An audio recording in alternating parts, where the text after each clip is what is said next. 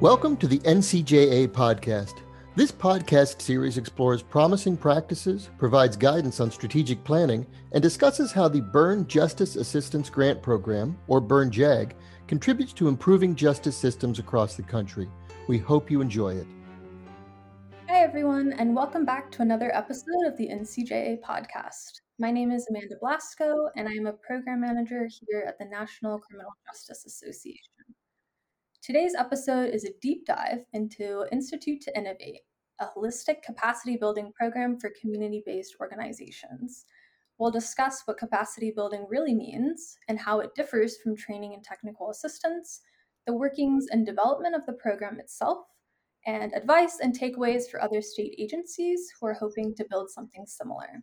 I'm thrilled to be here today with Delrice Adams, the executive director of the Illinois Criminal Justice Information Authority, and the creator and driving force behind Institute to Innovate.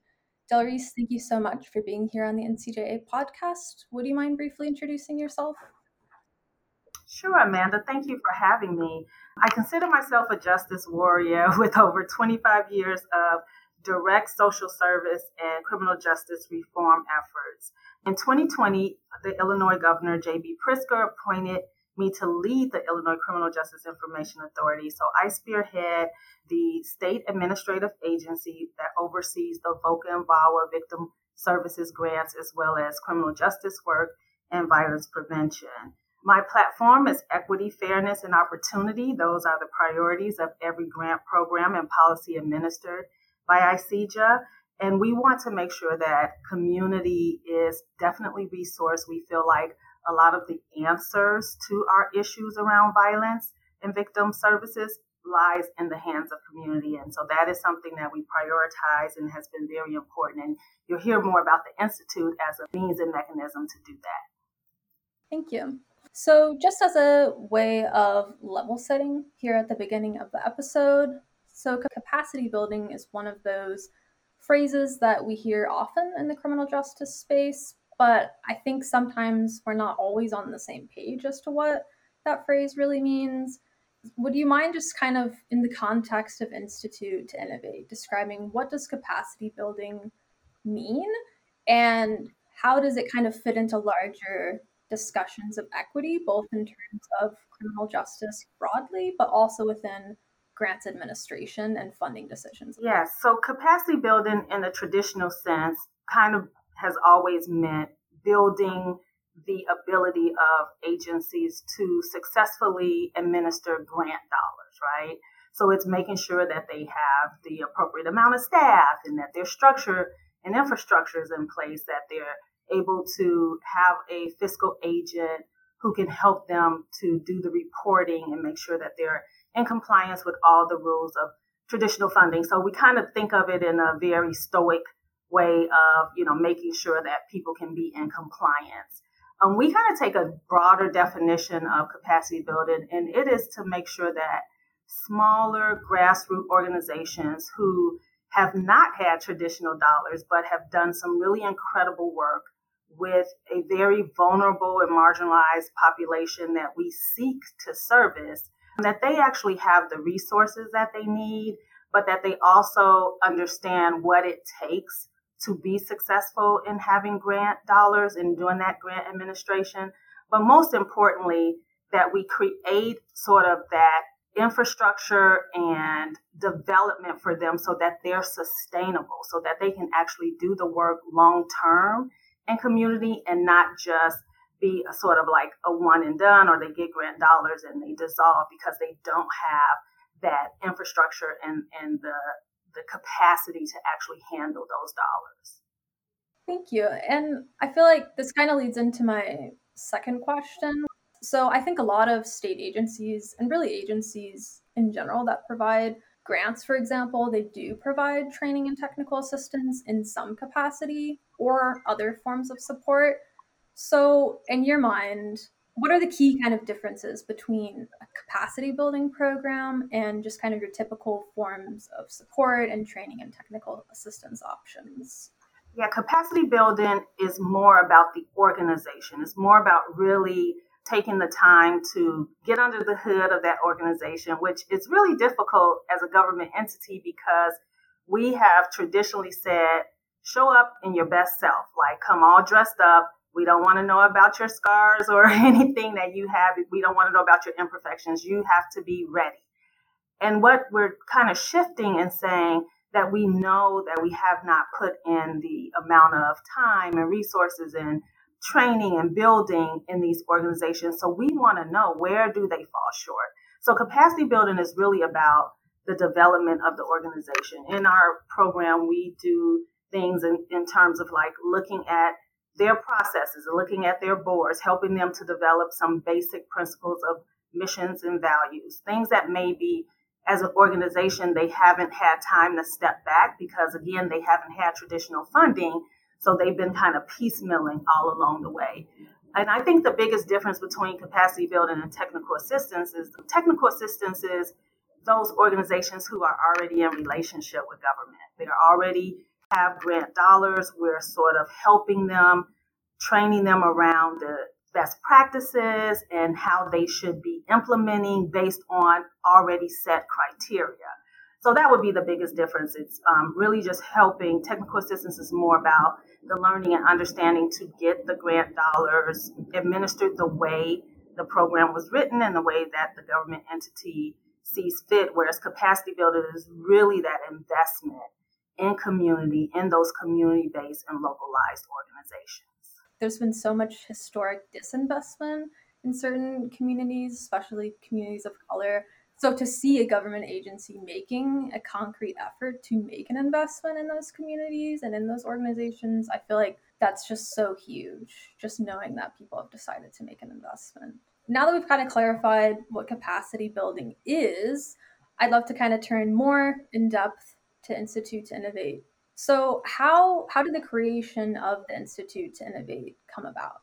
It came about as an observation. As I mentioned before, I consider myself a justice warrior. So I've worked over decades in the field and at all levels. Um, I used to be in community, actually, a program director at a local nonprofit organization, and then I worked in all levels of government city, county, and state. And when I came to the state, we were beginning to evolve and really target smaller organizations in our grant making process, particularly with our Restore, Reinvest, and Renew, which is our R3 grant dollars, which comes from the cannabis tax revenue. And what I was witnessing is that the staff were struggling. I have amazing staff at my at ICJIA. They do incredible work. Um, but they were used to traditional kind of bigger organizations with lots of experience who have had state dollars for, you know, maybe a decade. Like in terms of our victim services, some of them have had VOCA VAWA for 20 years. And these were newer organizations getting violence prevention dollars. So very critical work, um, important local work, right? Because each community, each block may need a, a different kind of initiative or strategy, right? And our grant monitors and our managers were struggling with the amount of engagement that they needed to have, the amount of like teaching and handholding. And some of the organizations came to us and weren't they were not ready. They had mastered having a good grant writer that got them the award, but they had never had this large amount of investment. And while it was the thing that we think everyone needs, we're like, oh, if we can just get organizations dollars, that's the fix. But what you don't want them to do is struggle with the grant administration, and that takes up 70% of their time, and they're not able to focus on the programming or reaching the population that they need to reach or doing that really critical, unique type of services that actually got them awarded the grant.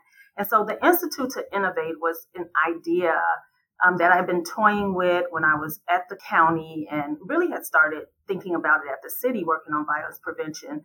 How can we make sure that the smaller grassroots organizations that were touching the hardest to serve population, so they're doing exactly what we know needs to be done to actually move the needle on violence, and how can we make sure that they get dollars. And not only do they get the dollars, but they're successful. And so I started thinking about leadership academies I had been in, or even college or my graduate program there was always like a sort of a learning curve of a process, right? Where you learn sort of all the things from A to Z that you need to know, and then you can go out and practice and implement. And so I was thinking, hey, we need something very similar to that, really teaching best practices, evidence based types of curriculum around, you know, their the models of good organizing, good organizations, what they need in their organization to actually implement impactful programming, and then what type of staffing structure is needed and necessary for them to be able to be compliant and reporting and be able to understand budgets and direct costs and all those technical terms that um, government dollars bring to bear. And so the Institute is a mechanism for really wrapping our arms around small organizations, giving them the guided support that they need in the grant administration process. But before that, building that muscle and the capacity that their organizations need in order to be able to thrive and succeed. If, like a smaller, like let's say it's a community based organization, has a grant and they're struggling with like some pretty major compliance issues because they weren't set up for success and they're very unfamiliar with you know the very strict rules that often these grants carry with them would it be pretty much impossible to ever get a grant again with those compliance issues against you? I guess it's kind of my my question like how hard is it to get another grant if you once had compliance issues? Yeah absolutely. I mean i think it's a great question it really speaks to the need of what the Institute would help with, right? Because that's a part of the sustainability piece.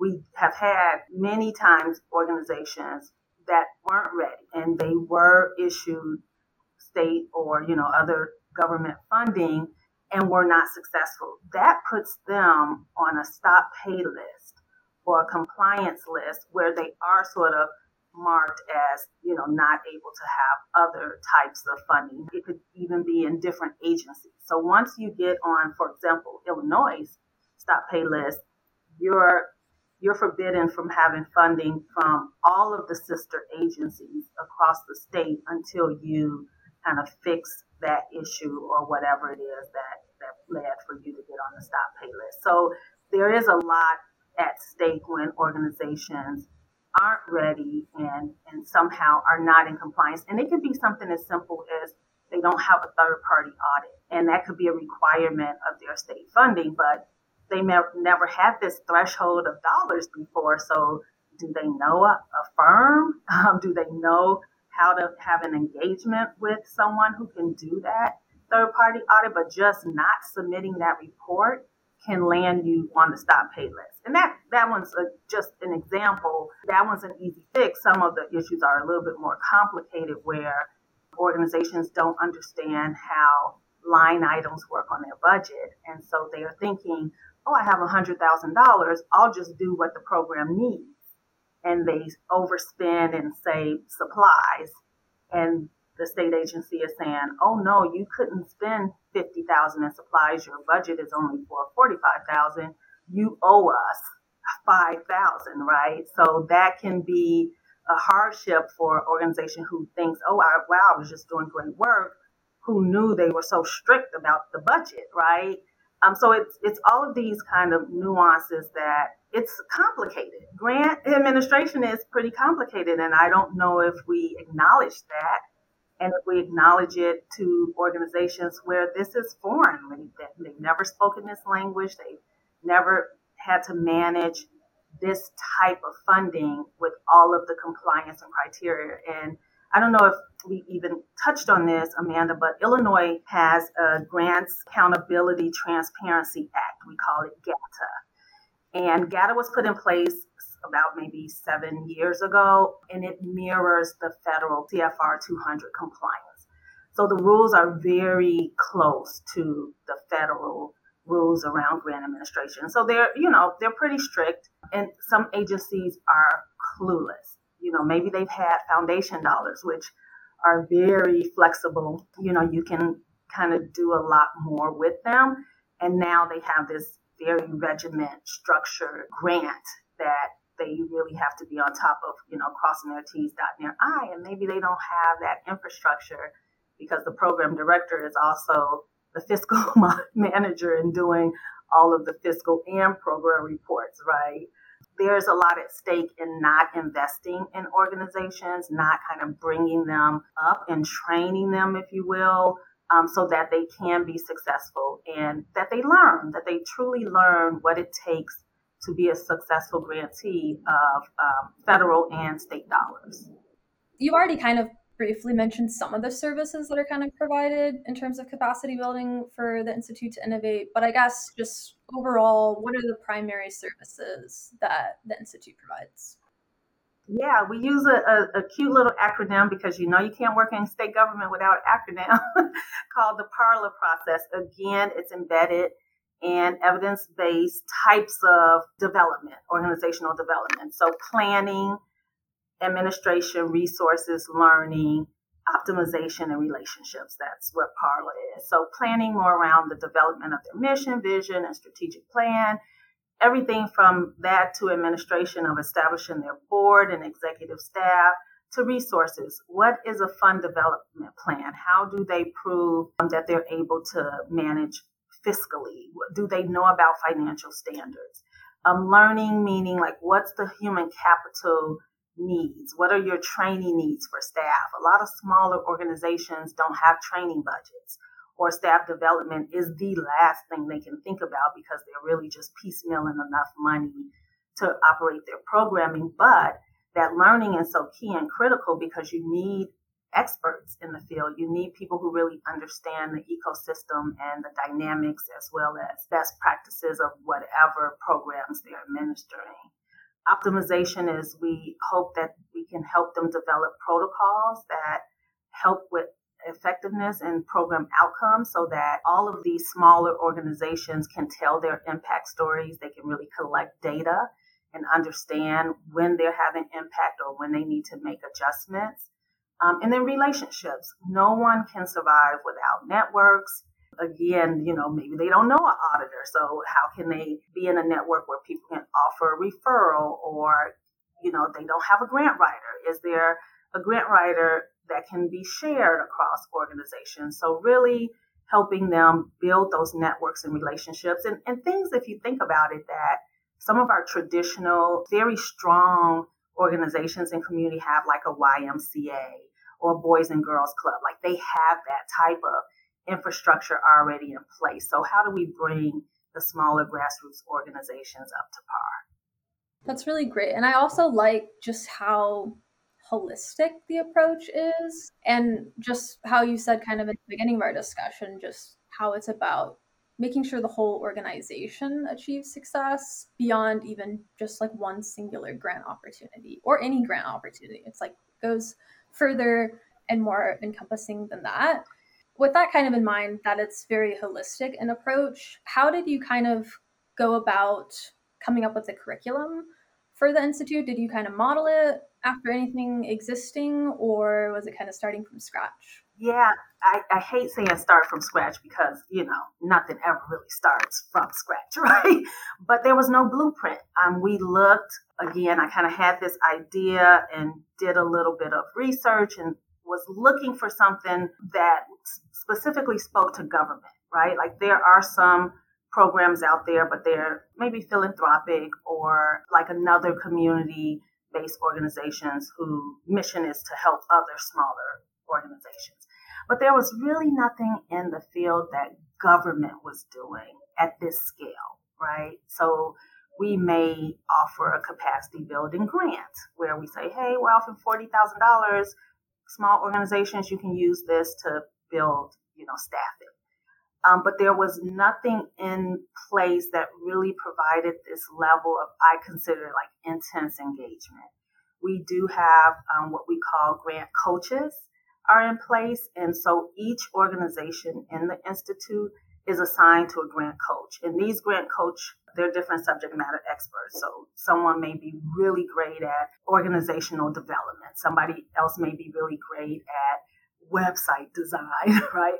So they can, they're assigned to one, but they can use any coach within the Institute when we get to certain parts of that curriculum, you know, to really be able to lean on them to, to gather information, to ask questions, but, you know, just someone there that's providing a, a guided approach. other thing that, that was missing when I looked or looked for models that we could use, we definitely wanted to have something unique where it would give organizations um, sort of like this stamp of readiness, where other people in the field could say, oh, hey, they went through these steps and um, really did some improvements to their organization where we can kind of look at them differently. We do a full assessment on all of the organizations. It's pretty lengthy where we look at all of those different parts of an organization that we talked about and kind of let them know like where do you think you land like where do you need the most improvement where are you pretty strong at and you know you you thrive and you don't really need a lot of attention and then bringing that coach in to help in those targeted areas really build the muscle i like to say of that organization and again that's going to lead to sustainability. That's going to lead to them being more viable, more marketable. They're going to have stronger programs to present. They're going to be able to compete in the landscape of grant. you know, the grants is a really tough market. I, you know, to get a grant takes a lot, but to, to continuously have funding for years to come, it, it does take a skill and a readiness that the Institute, um, we think, helps organizations get to. Could you kind of speak to kind of the structure of the institute as well as the length of it? Is it like a in person, online, group setting? What does that kind of look like for participants? It's online primarily, so it's six months. There are six months of curriculum. They meet every other week, so twice a month. Online because of two things. One, you know, we just learned how to do that better in in a pandemic environment, and so we we want to continue that learning, but it also it affords us to be broad. So our organizations can come from anywhere in the state. And Illinois is a pretty long state. So you could drive from one point to another point. It could be like seven hours, right? From like north all the way to East St. Louis. So this gives us the ability to be statewide. There is two in-person points of contact, um, one in the midst of the institute and then their culminating graduation we call it is, is in person so yeah that's pretty much the structure after the six months our organization releases a competitive capacity building nofo and they can apply and they will meet the criteria because one of the criteria is that you participated in some capacity building program in the last year. And so that part of the institute has 12 months of guided grant administration where the coach stays with them throughout the process of their grant administration along with you know they have a regular traditional grant monitor and all that but this is an extra person that they can lean on they can ask questions to they can reach out to. They could be a liaison between their monitor and them. Um, so it's really i like to call it guided grant administration and, in an intense type of relationship building. I like that the guided grants administration. So the coach part was that something that you pulled from some type of existing model, or what made you kind of think, oh, that that like a light bulb moment? Because that just seems like a light bulb moment to me. Because I feel like that's one of the things that would make a huge difference. Yeah. So I am a social worker by trade. I don't know if I mentioned that. Um, and so when I maybe like 20 years ago, I was a case manager for our Department of Children and Family Services. And these were family, it was called intensive family services. And these were families where the court thought this mom could be a great mom. You know, she's got an allegation, but we think it's circumstantial. And so this program provided them a case manager for 28 days. And they called it intensive services because that case manager was with that family like every day for 28 days, just kind of helping them get resources, making sure they had everything that they needed, you know, really building sort of life skills with the family with the hopes of the, the child, you know, being able to stay connected with their birth family. And so I was a case manager. and so I, you know, I knew how the model worked and we had great success. And the success was just predicated on that intense level of engagement. Because if you're, if it's a foreign ask for someone they need a like a learning curve, right? They need to have someone that they can ask those questions to, that they can bounce things off of, that they can get a better understanding. Um, the one thing that I kept seeing at ICJIA, we do use a lot of acronyms, but just grant talk, it's another language. And where monitors were thinking they were explaining things and they were saying, you need to do this, you need to do that, here's our policy here's what you can submit as a compliance document. It was like just being missed. Just people weren't getting it. It was going over their heads. And then there was a level of frustration because we weren't receiving what we needed or it was taking so long. Or community was like, these people are out to get us. They want us to fail. They're asking for all this stuff. they ask for it multiple times in different ways. Like this is a setup, right? And it was just not working on both ends, on the community end as well as us as government, you know, doing this the grant work. And so it was just important to kind of step back, um, say like, what is the thing that's missing in our and how we do it? And that thing was the capacity, our own capacity in ICJIA to do this level of engagement. We just didn't have the bandwidth. Like we're not staffed like that. Many of our staff are not community centered. They're I don't know, accountants, right? Or they're compliance officers. and so they're just all about the rules.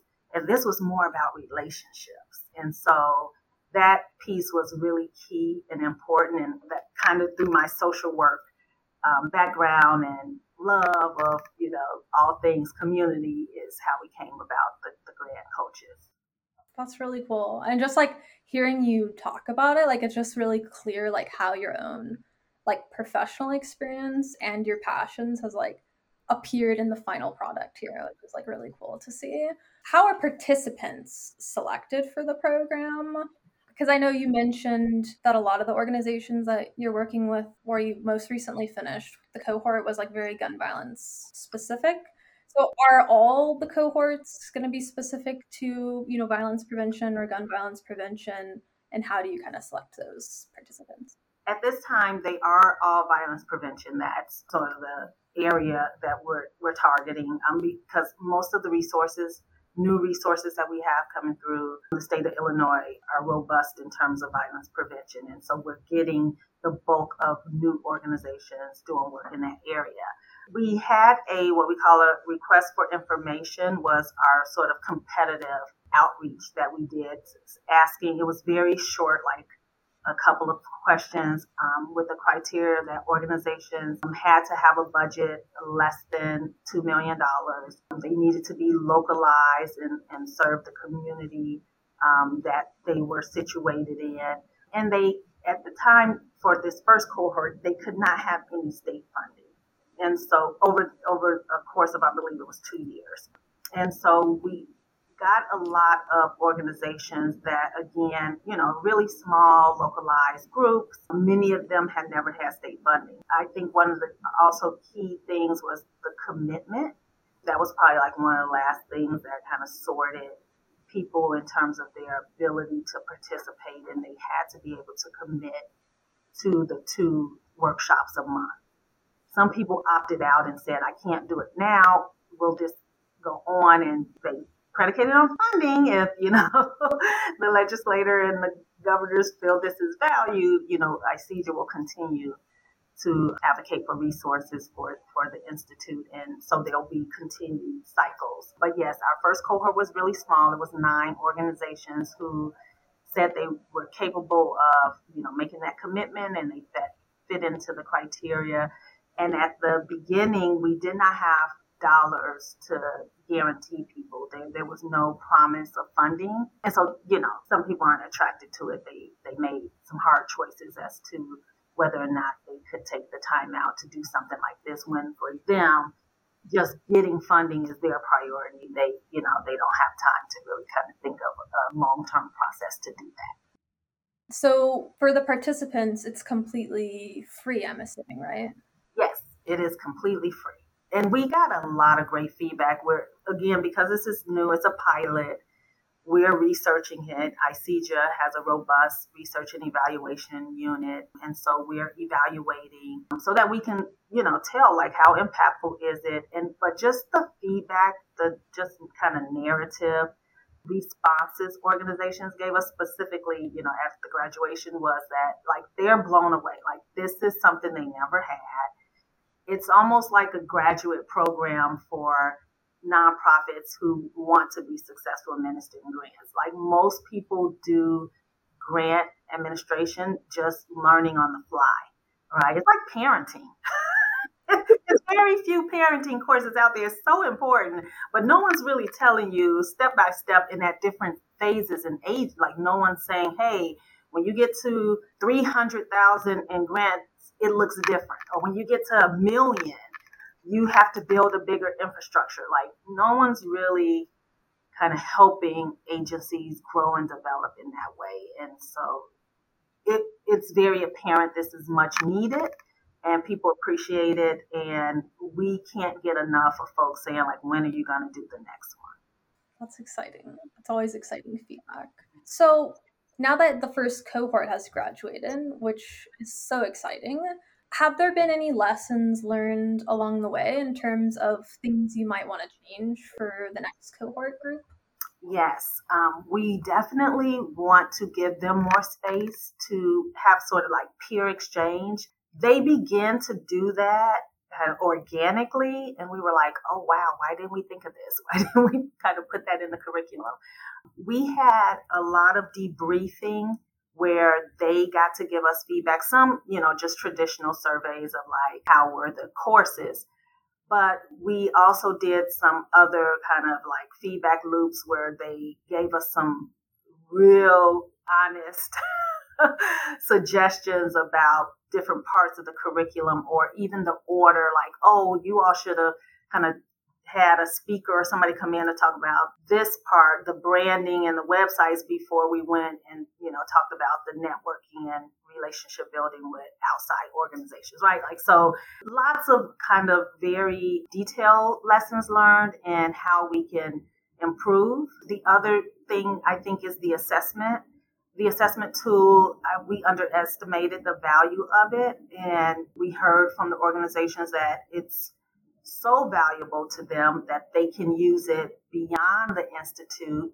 It can be a litmus measure of how their organization is growing and where they need to put some resources in development. When we talk about board, a lot of people didn't know like, oh, what? You can have a board that's a fundraising board versus a board that has experience and certain expertise that you can rely on. And that's leverage, right? So where they don't have dollars all the time, how can they have people that support their organization who can still help the growth and the development happen when they're trying to raise funds for their program. So a few, you know, nuggets that we took away that we'll incorporate as we build out and, and hopefully do a second cohort. And we'll make those adjustments so that the program really speaks to the audience that we're targeting. Since we're on the subject of reflections, do you have any reflections from making the Institute 2 Innovate a reality, kind of from the beginning of the process to the graduation of the first cohort that you'd like to kind of share with our podcast listeners? And any kind of like advice on where agencies that are seeking to create a capacity building program or maybe even just offer some capacity building services like where might they start yeah that's such a great question amanda i have lots of reflections i was like so overjoyed with the first graduating um, because it was it was a tough road. There were a lot of kind of challenges and um, setbacks, and I would say like people not really fully invested, right? Like they were like, "Oh, great idea," but sort of as a government entity, they're like, "Oh, that, that's risky. Um, you're going to pour into these organizations. Are they going to expect something of you? Like now, do they think that they automatically get state funding? And it was like, no, we'll have very clear definitions of what everyone's role is, what the institute is, what it's not. And then the funding piece. I think it was very hard for, you know, just thinking like overall budget like they're like, wait, this is money that's going into helping organizations grow. Like, what are we getting out of it? It doesn't sound like we're getting a service. What if they take their nice new developed org and like go somewhere else? right. So it was like all these questions of like, is this really cost effective? Will it like ha- have a positive impact on the state? And the answer was yes. If we have viable, super effective, impactful organizations that can sustain themselves, that can do the type of intensive work around violence prevention that we need, it helps the whole state. It saves the whole state money, whether they are a grantee of ours or getting money from philanthropy or um, other um, government entities, city or county. They're in the ecosystem thriving and really touching that population that we need to have the supports and the resources that will help them not continue to have those risk factors or things that lead to violence. Um, so it is a win-win any way you look at it. So I reflect a lot on it it was a hard road, but at every kind of detour and turn, it was worth it to try to get over that hump. I would encourage anyone who's thinking about it, like start small. I had a big vision. I wanted like $4.5 million. I want to have all of this all incorporated. I want to have the, the curriculum piece and the grant making piece all together. I want to do a hundred organizations up front. And it did not materialize like that. It, it started to come about smaller and in parcels. Like, okay, you have funding for your staff. Thank you. I appreciate that. Let's start. Okay, now you have funding for grants, right? So it it took a while for all the pieces to come together, but in terms of equity, I just think it's critical. it, it is probably going to be the most crucial thing that you do if you're serious about being equitable in your grant making. Because just to change your practice and say, hey, we're going to bring in, you know, groups that have been historically disinvested. Now we're going to just open the floodgates and give them resources, which is an amazing thing, but you're almost doing more harm because you're not giving them the, the proper tools to be successful. And so if you look long term, I think it's our responsibility as government to begin to learn and understand what capacity building means and how do we intentionally support organizations that we know do the critical work that we cannot do alone. I agree. I feel like it's a long, a desperately long overdue endeavor.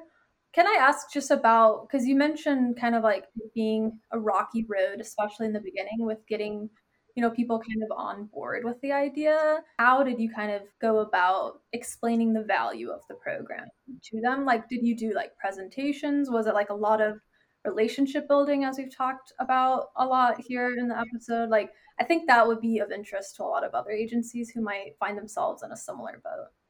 Yeah, it, it was a lot of relationship building on all levels, right? So relationship building with organizations because we're government. We don't have the best relationship. They don't trust us. They're like, what what you want to know all about us?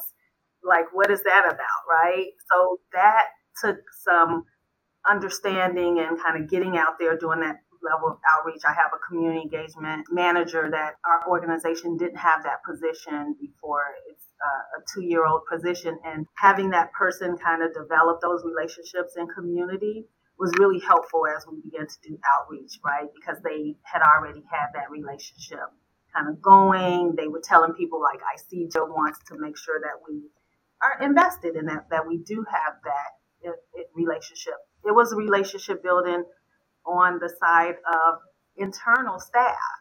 Our monitors were like, well, what is this new thing? Does it take away from our job? So really helping them to understand that it is an enhancement, right? It's almost like having a tutor. So where you can't spend three hours a week talking to the same agency, walking them through documents and the language barrier, like you're not kind of set up for that. So this is your support. So it's not only the support for the agency, it's also support for internal staff.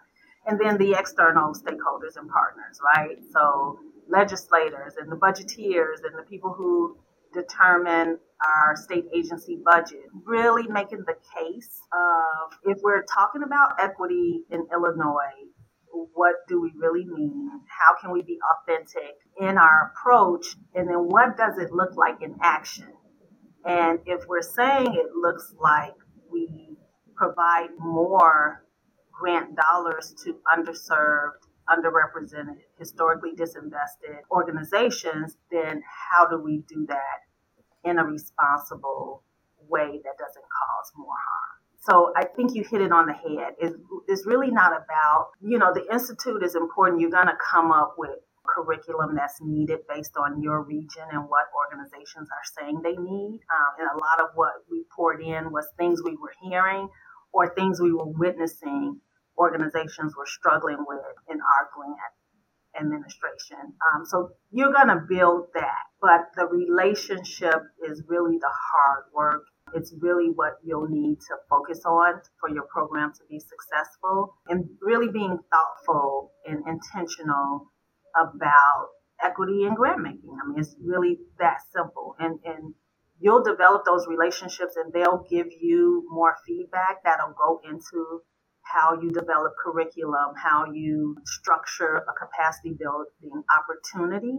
And it'll be based on that feedback that you get from those localized organizations, but you won't get that feedback without building that relationship. So that is the key, I think, to having a successful initiative. I do want to mention that having the governor and the lieutenant governor's support, like it came a little bit later, but it is the thing that I think is pivoting now. There's just interest in investing more in capacity building. And I think it came from the top that right so it didn't feel like i just felt like i was just struggling like pitching this like i'm like a, just a used car salesman like we need it, we need it. And now that the governor and lieutenant governor are out and about kind of talking about capacity building, it feels a little easier. Like legislators are like, okay, what do you need? Or how, you know, should we do a line item for this where I was not getting that before? So what what changed? Like how did you get their support or was it just by getting the support of people that might have been like underneath them organization? I think really framing it as equity initiative and understanding this is like what makes how do you put equity into action because people can talk about it a lot and both the governor and lieutenant governor that's a priority for them they are very interested each of them talk tremendously about being equitable and having equity in fact, the governor started, he has an equity office that is unprecedented. We never had that in the state of Illinois. When I was able to tie that, you know, connect the dot as to this is equity and grant making, capacity building is a key and central component to that. It was like an aha moment for them, and they were like, exactly, like this is the, the lieutenant governor is all about. She has a justice, equity, and opportunity office that she actually created, right? Like, so they're both all about equity. And so I think in the beginning it was just a little risky, like, hmm, this is not how we really do government. Like, people need to be ready. They need to come to us with great applications. Like, we're not in the business of building people's nonprofits, right?